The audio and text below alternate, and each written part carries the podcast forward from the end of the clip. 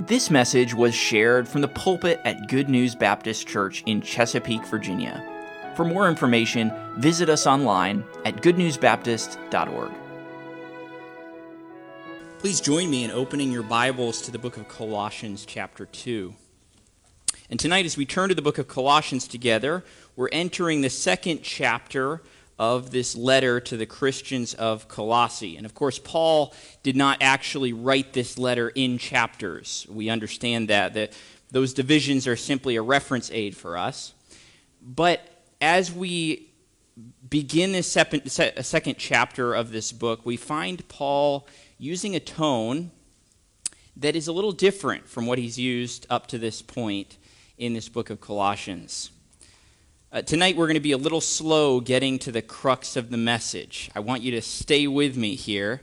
Um, we're, we're not going to be getting to the heart of the message for a little bit, and the reason is I want to follow the way that Paul comes at this.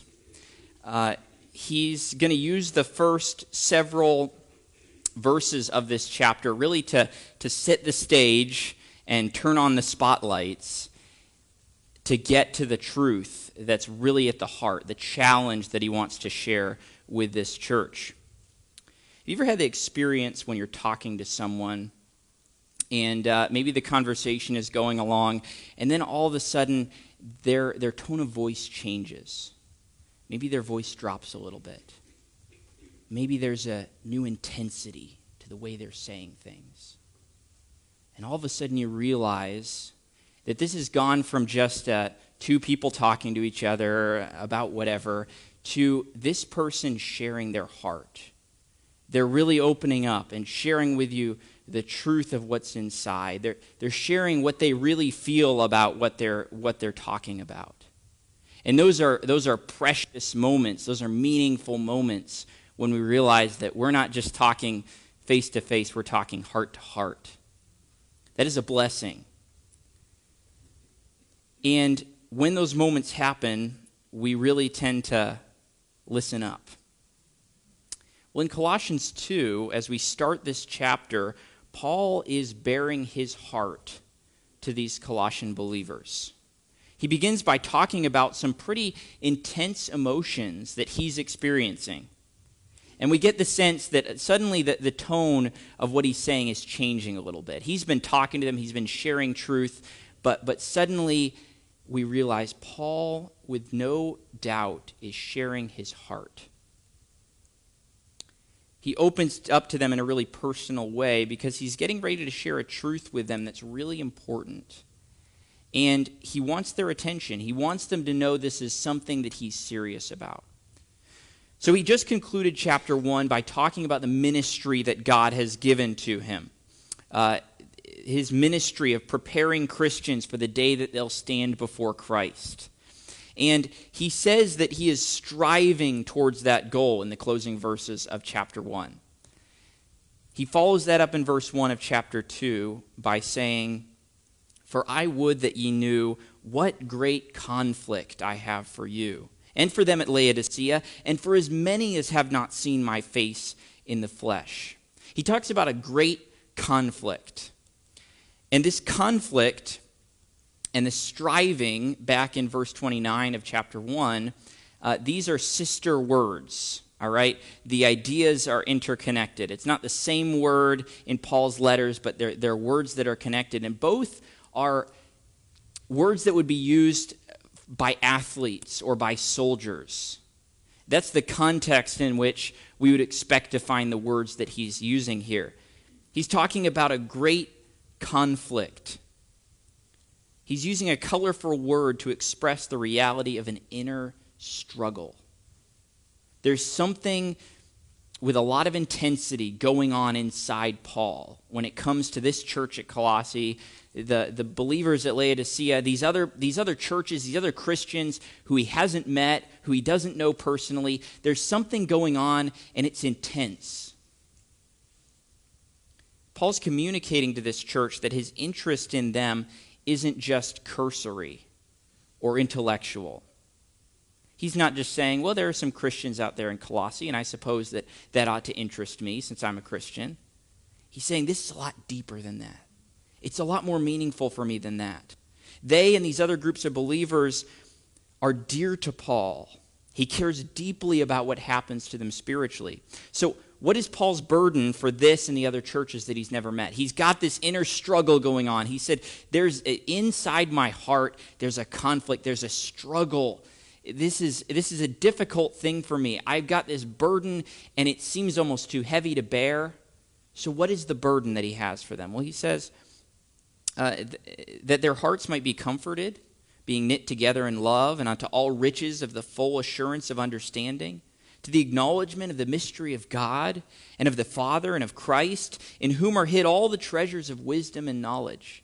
Now, we could easily spend the rest of our time digging into those words that he shares there and the nature of these things that he's concerned about for this church. And it would be well worth our time. Um, but we've got more verses to cover. So I'm just going to summarize this really quickly. So, what he's saying is what does he want to see? What is his desire for these believers? What is his desire for these different churches that he's never met? Well, he desires for them that inwardly their hearts would be at peace. He wants them to experience the peace of God. He wants them among themselves to experience unity. He wants these believers to be unified around Christ. He wants them to know the peace of God. He wants them to be unified. He wants them, with their relationship with God, to taste the fullness of settled conviction and to discover the treasures of wisdom that are found in Christ. So, he wants them to know peace. He wants them to have unity. He wants them to grow in their understanding and their wisdom and to come to know the riches of the, the greatness of who Christ is and the wisdom that is found in him. If we really summarize it up and, and, and look at it simply, that's what he wants for this church and for these other churches he's not met. These are the things on his heart as he cares for this church, as he prays for them, as he writes them this letter. So as he begins to share his heart, he's saying, I've got this, this deep burden. I've got this struggle inside because this is what I want to see happen in these churches. But he goes on, he continues to share his heart with them, and he shares also his joy.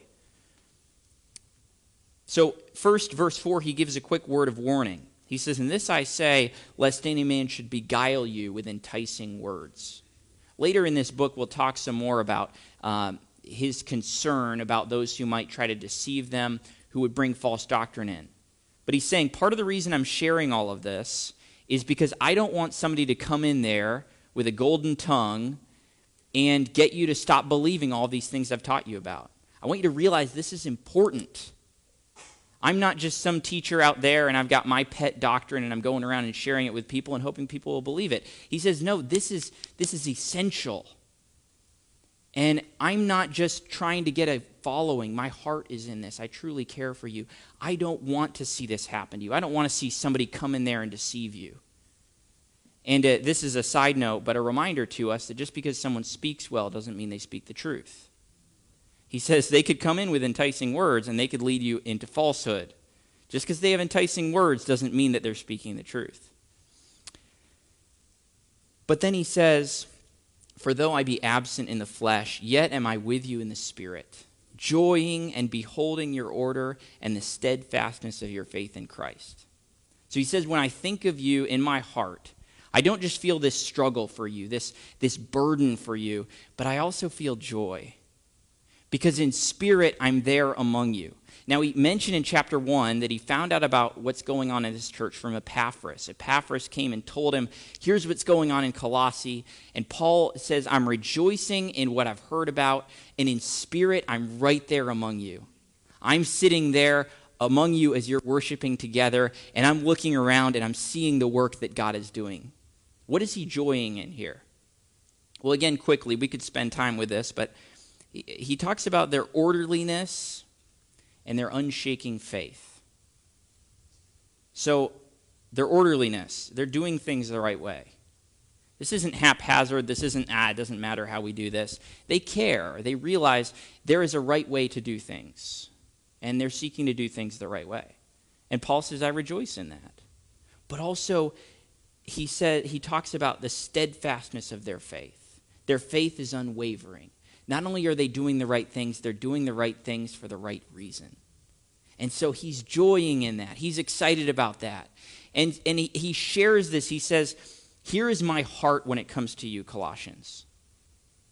Those of you believers in that city, these other cities I haven't been to, here's my heart for you. Here is what is, is, is just burning in my heart towards you.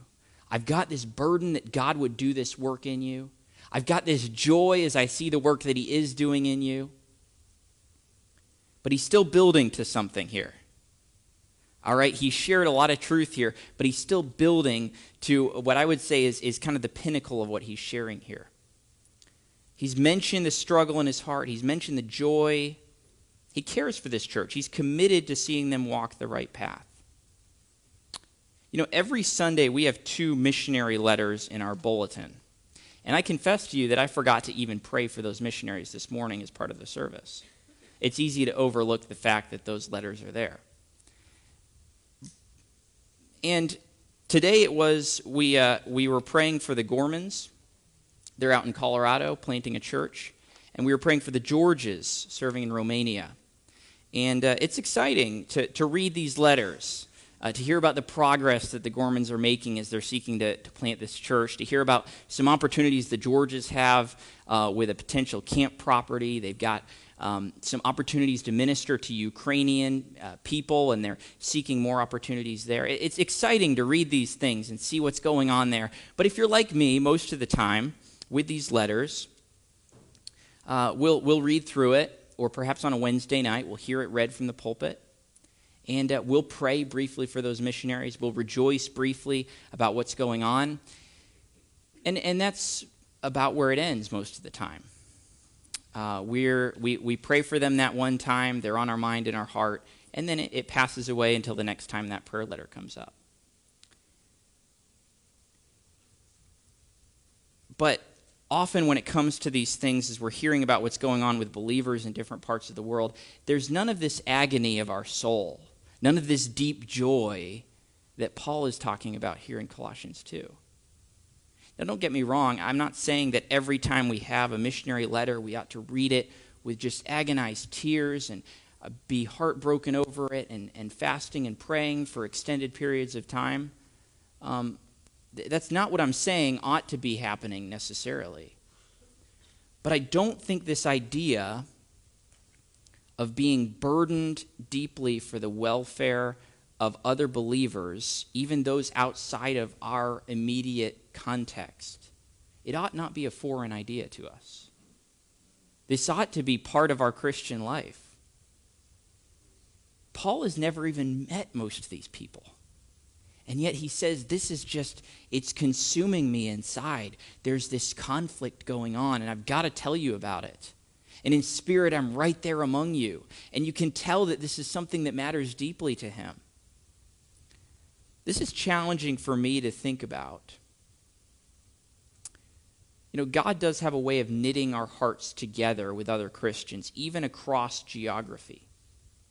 And many of you, no doubt, could give testimony of times when we've heard about what's going on with our missionary family, and we have entered into that.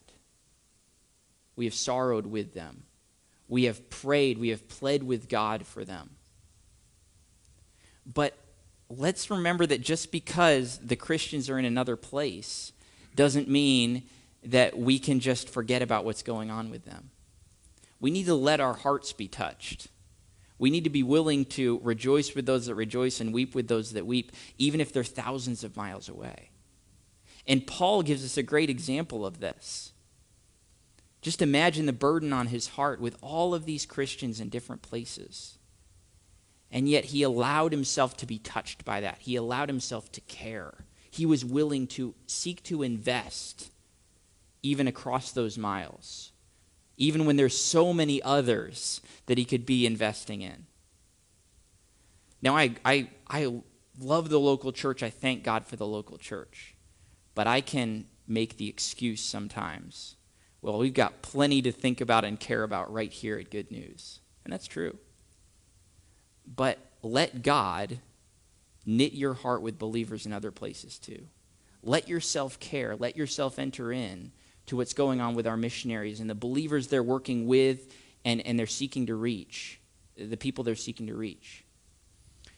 Again, that's a little bit of a side note, but I, I, I think that as we see Paul's heart here, we ought to be challenged by that. We have to think about this. So, Paul has really shared his heart. He's made it clear that the plea here in Colossians is a personal plea. This isn't just something he's saying because he's supposed to. This is something that is personal for him. He cares about it deeply. So if this church goes wrong, Paul is going to be crushed. Their growth is his joy, but their downfall would be his heartbreak. But why say all of this? Why make such a point of all this? Why spend this time talking about how he's emotionally and personally invested in this church? Why is he taking all of this time to set this up? Well, I'm sure you've had the experience before. Maybe it was listening to a sermon, maybe somebody was speaking for, for another reason. And uh, this was somebody who's speaking who's not one of those teary eyed people who who the tears just come anytime they're in front of people. This is not one of those people. But they're speaking, they're sharing their heart, they're talking about something, perhaps sharing a message from God's word, and they come to a certain point and then they begin to weep. The tears begin to come to their eyes. And that happens. And maybe up to that point you've been kind of listening half-heartedly. You've you've had half your mind on the sermon, half of your mind on something else. You're paying attention well enough to know what the sermon's about, but maybe you're not 100% there. But when that moment comes and they begin to weep, those tears begin to come, all of a sudden, what happens? Your attention is riveted. What is it that has touched the heart of this person to that degree? how could they care this much? Why would they care this much? What is it that, that, is, that is moving their heart to this point? And I think that's part of why Paul takes the time to do what he does in verses 1 through 5. He, he's not physically weeping in front of this church, but he's doing about the, be- the closest he can come with words. He's saying, I'm, I'm showing you what's on, on my heart. I'm showing you how much this matters to me. And as this church thinks about this, as they hear his words, they're going to sit a little straighter. They're going to listen a little closer to say, if Paul cares this much, we need to listen to what he has to say. And so, what is it that he's been building to? He shared his heart in order to challenge this church with something. And so we come to Paul's charge in verses 6 and 7. The challenge here is simple, but like much of what Paul says in this letter, it's full of truth and challenge. So he says, As ye have therefore received Christ Jesus the Lord, so walk ye in him, rooted and built up in him, and established in the faith, as ye have been taught, abounding therein with thanksgiving. And now we finally come to the key concept of tonight's message faith. Now, I'm sure we've all heard messages on faith. But what is faith? And I have to say before I even begin to offer an explanation that faith is one of those one of those jewels of our of biblical truth that we can consider different facets of it. But if there is a way to hold it up in a way that we see all of its beauty at one time, I am, I am not the guy that knows how to do that. So, at the very best, we'll be able to consider a few facets of what faith is, just a little glimpse of the beauty of what faith is. But we need to at least have an idea what are we talking about? Well, strictly speaking, faith is belief. Faith is being persuaded that something is true. But as we, as we come to understand this concept in Scripture, we quickly come to understand that that's not all there is to faith. It's not just being sure that something is true. Some people think that faith is all about what I think, it's mental assent. If I say I agree, That's faith. It's about believing certain things to be true and declaring that. But faith is more than just intellectual orthodoxy. And as I grapple with what faith is and trying to, trying to define it, one of the most helpful passages to me is Hebrews 11. And Hebrews 11:1 defines faith this way. It says, "Now faith is the substance of things hoped for, the evidence of things not seen." Now that in itself is a bit of a confusing verse um, because it seems to have some paradoxes going on. You've got evidence of things not seen. You've got things that you can't see being seen. Uh, you've got things that are only hoped for, but here's the substance of those things, even though they're only hoped for. But some of you will remember back in the spring when we began this series in Colossians and we looked at the concept of hope.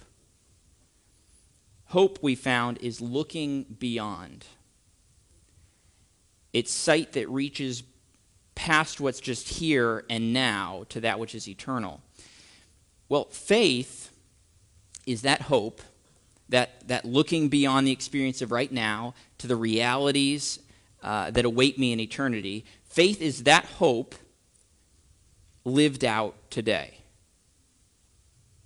So back to what he says in Hebrews 11:1, 1, it is the substance of things hoped for. So hope is looking beyond and saying, here is what I know is true from scripture. I might not be experiencing it yet. I might not see it, but I know it's true. Faith is putting substance to that hope. It's living it out, it's acting out what I say I believe. Faith takes our hope and says, well, if that's the truth about what's to come, then this is the reality in which I ought to live today. Faith is living in the reality of what we know to be true. Faith is living in Christ. Now, how do you get to work each day? Maybe you work from home, and so you don't have a commute.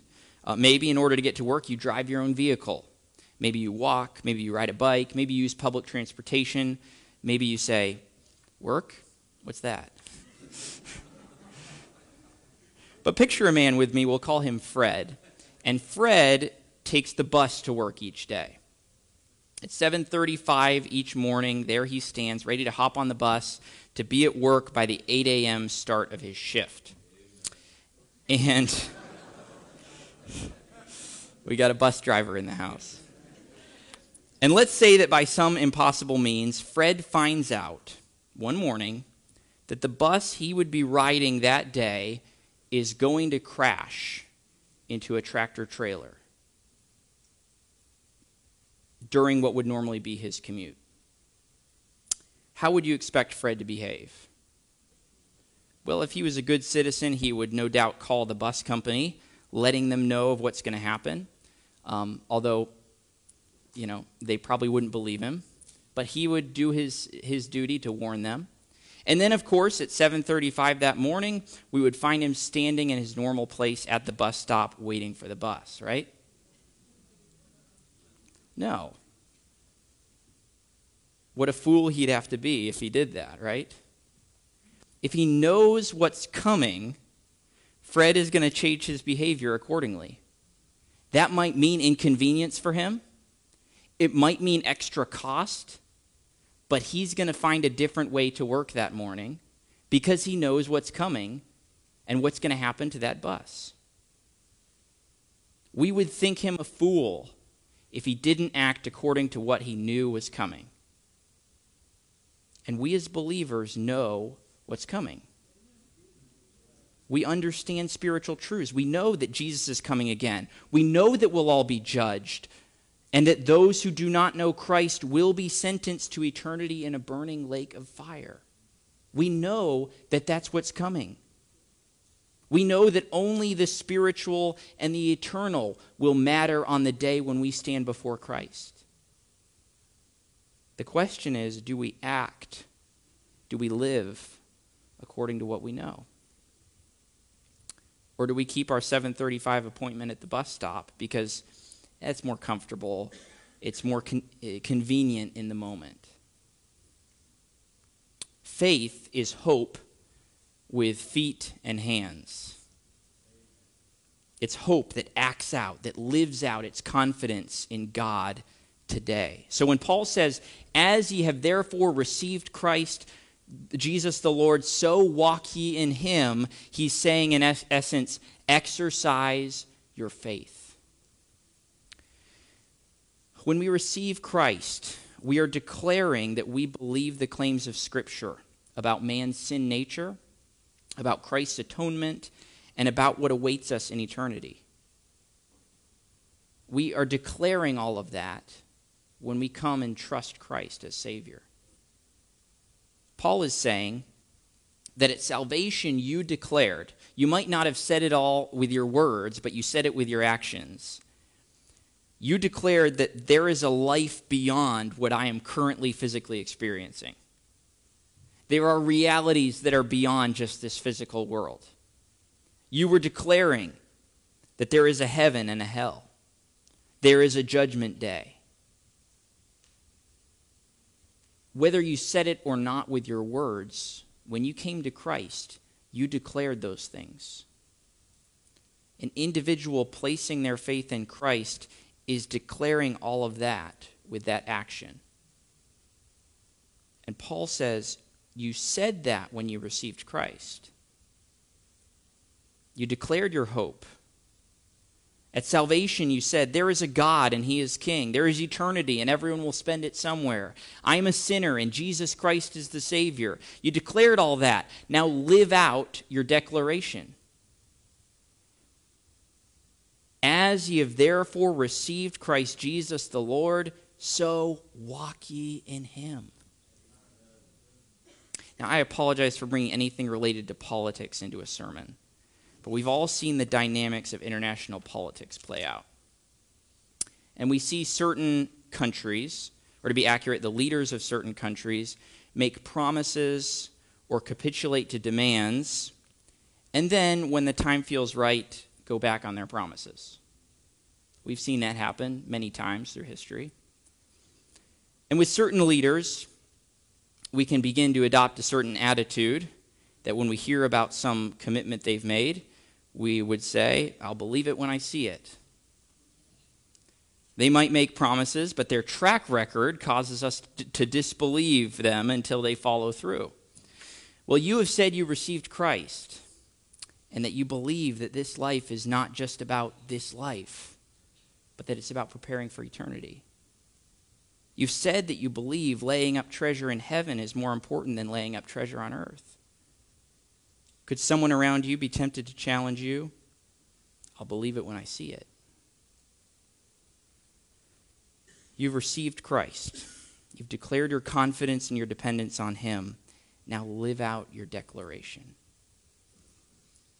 Paul goes on to expand this on this idea with pictorial language. He says, uh, and this is verse, uh, make sure I'm right here, verse 7. I'll, I'll read from verse 6 just to get us into the context. As ye have therefore received Christ Jesus the Lord, so walk ye in him, rooted and built up in him, established in the faith, as ye have been taught, abounding therein with thanksgiving. Now, two images spring to our minds as we read Paul's words here, and with intent. We see the image of a plant and the image of a building. And I want to consider each in turn as we think about what those images can teach us. Paul talks about being rooted in Christ. Now, Jesus used a parable to talk about the, the work of God's word in our hearts and uh, saying that there's these different soils that represents different hearts but the good soil is that that receives uh, the seed the word of god and, and bears fruit and so we, we're familiar with this principle that as we receive Christ, we're receiving His Word, it's planted in our hearts. Well, Paul is expanding on that idea now. So that the truth is planted, uh, we are, we are uh, the, the growth has begun, we are that plant. But there is more that needs to happen than just the initial planting. You're planted in Him, Paul's saying. Now you've got to run your roots down. James 1, uh, 6 through 8. I'm not going to read from there, but you're pro- many of you are probably familiar with the verses. It, it contrasts uh, faith and wavering. Talks about the one who wavers being like a wave of the sea, driven with the wind and tossed. And a man who is double minded and unstable in all his ways. But we understand on the flip side that the man of faith is rooted and grounded. Instead of being tossed side to side by everything that happens, he, he's firm, unmoving. Often, when a hurricane comes through our area, we'll hear about someone we know who has a tree fall in their yard, and hopefully not on their house. When that happens, and you see that when a tree is uprooted, it's always interesting to me to, to look at it and see the, the mess of roots there, all the intricacies of that, and often be amazed that that much root structure could be torn out of the ground. And it makes us wonder, you know, what, what's, the, what's the threshold? So, what did it take as far as the ground being saturated and, and the, the winds? What was it that brought that tree to the point that it couldn't hold on anymore and it was torn up by its roots? And then that sets us to thinking well, what's the threshold on the other trees? That tall pine tree, that huge oak tree, that tree that looks like it might fall the wrong direction if it fell. What's its threshold? What would it take for it to be uprooted? And we get in danger if we think about that for too long. But it's an interesting question. How much stress can that tree take before it's uprooted? With our faith, what does it take to shake us? What does it take to make us begin to question our, our faith in God? What is it that causes us to begin to waver? Where's that threshold? How deep do your roots go? Paul is saying, You've received the Lord, walk in Him, run your roots down into Him. Uh, grow in your understanding of who He is, grow in your experience with Him. You need to run those roots down. But he also uses this metaphor of a building. Uh, Paul talked about being, uh, about being built up in Christ and established in the faith. The foundation is in Christ, and now each stage of the building process needs to be firmly built on that foundation. So all that's being built into your life needs to continue to be built on Christ. Each brick that's laid needs to be laid properly in place according to his specifications. You think about a blueprint, and there's a lot of thought, a lot of study, a lot of research that goes into creating good blueprints. Those who are who are working behind the scenes on this have to consider lots of different um, uh, factors to make sure that things are built properly, that they can withstand the pressure they'll need to withstand. But you imagine an engineer taking those blueprints and saying, well, I don't really like the way this looks too much. I'll just change it up here. Oh, I think this would work ah, that looks good enough. Ah, I think, I think that I think that we can make do with that. It doesn't have to be just so according to the blueprints. You, you'd end up in a mess. And there are actually some tragic stories from history about blueprints that were not followed very carefully, and disaster ensued. Paul charges the church of Colossae walk in him. They need to be built up in Him. So, every step needs to be as He leads. Every brick that is built in their lives needs to be built according to His specifications. He encourages them to abound in what they've been taught with thanksgiving. Uh, and that the, the picture there is of overflowing. It makes me think again of a, of a plant. There are certain plants that it just seems like you can't hold them back. They're just always running out more and they're growing up in places you wouldn't expect, and it seems like you just can't keep them at bay. That's the picture that comes to my mind with this, with this uh, word of abounding. And so if we put it all together, we can get this image. Paul is saying, here's what needs to happen You, as believers, need to be a plant with deep roots. Your growth is being guided by the, the farmer, by the, the husbandman, and you're just continuing to put out new branches. You're continuing to abound in fruit. You're just growing to the point that it just seems beyond reason. That's what needs to happen. That's what living by faith needs to look like. So, faith is living in Christ. Paul knows, and these believers know, that everyone who is saved is in Christ. It is a reality that everyone who has trusted Christ is in Christ. But it is one thing to be in Christ in reality, and another thing to be in Christ in experience. Paul is not saying, this is who you need to really try hard to be. This is what the, the Christian life ought to look like. You need to strive to be in Christ. You need to work really hard to reach that goal where you can say you're in Christ. That's not what Paul is saying. He's not saying, try really hard to look like this. He's saying, live out who you already are. You're already in Christ. You need to be living like you're in Christ.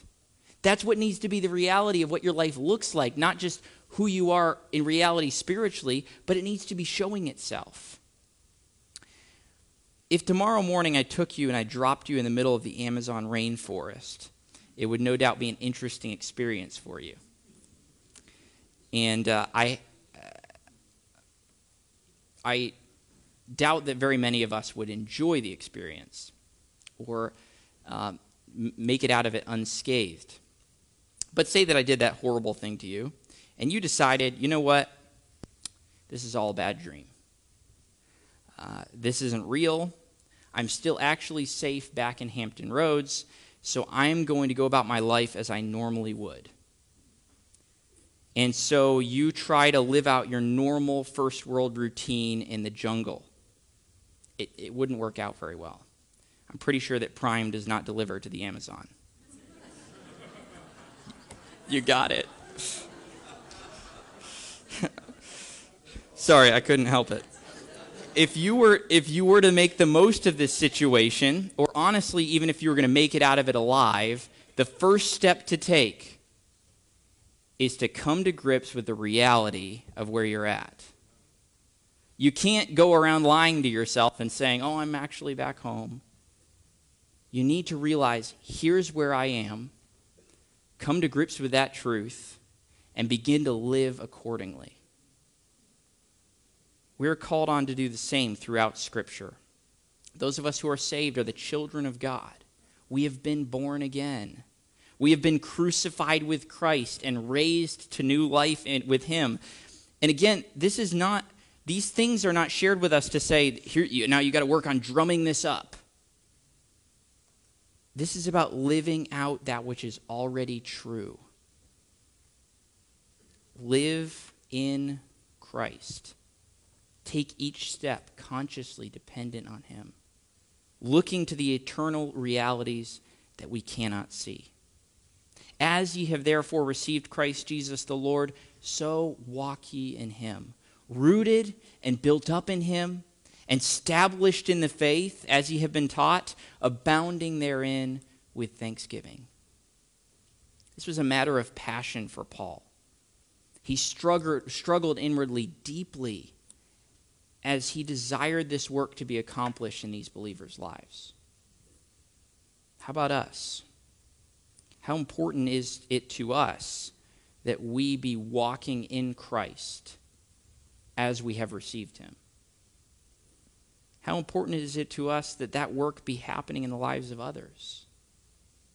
We have been planted in Christ. Are we running our roots down into Him as we grow in knowledge of Him and in ex- practical experience of His grace? Are we being rooted and built up in Him? Are we allowing each step, each brick that goes into the wall to be guided by Him? Are we living conscious of the fact that all of life is in Him?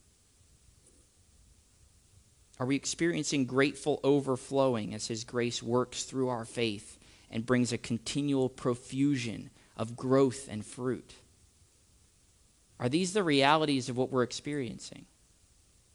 Because this is what Paul says is the truth about who we are in Christ and what our lives ought to look like and what his burden is for this church at Colossae. And this is the reality of what God wants to do in and through us. This is what living by faith ought to look like. That each day we are consciously living each moment in Christ. We're not independent, we are completely dependent on Him. We are not free agents out doing whatever we want. We are part of the body of Christ. We are in Him. He is the master. He is the, the, the, the only wisdom that can guide what we're doing. And we need to surrender and live consciously in that fact. That's what Paul is telling this church. That's what he's saying as his heart is overflowing with his care for them, his concern for them. He's saying, This is what I want to see God doing in you and through you. And I believe that's what God wants to do here at Good News Baptist Church. That we would live each day by faith. Let's pray.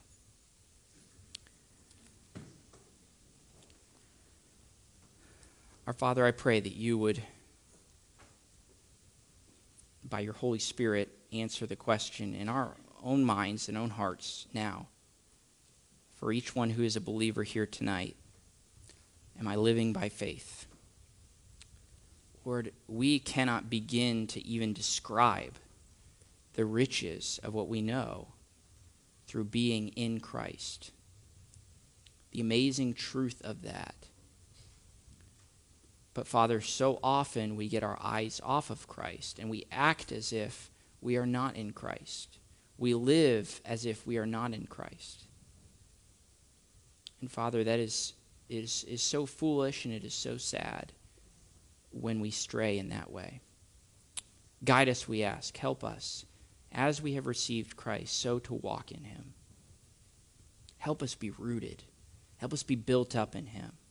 Help us to abound with thanksgiving. Or grow us, we ask. May faith mark each of our lives. Could it truly be said of each of us that we walk by faith? Guide us in this, we pray. Do your work in our hearts. Pray this in Jesus' name. Amen. Thank you for listening. If you have questions about your relationship with God, or you would like to know more about the ministry of Good News Baptist Church, you can visit us online at goodnewsbaptist.org or call us at 757 488 3241.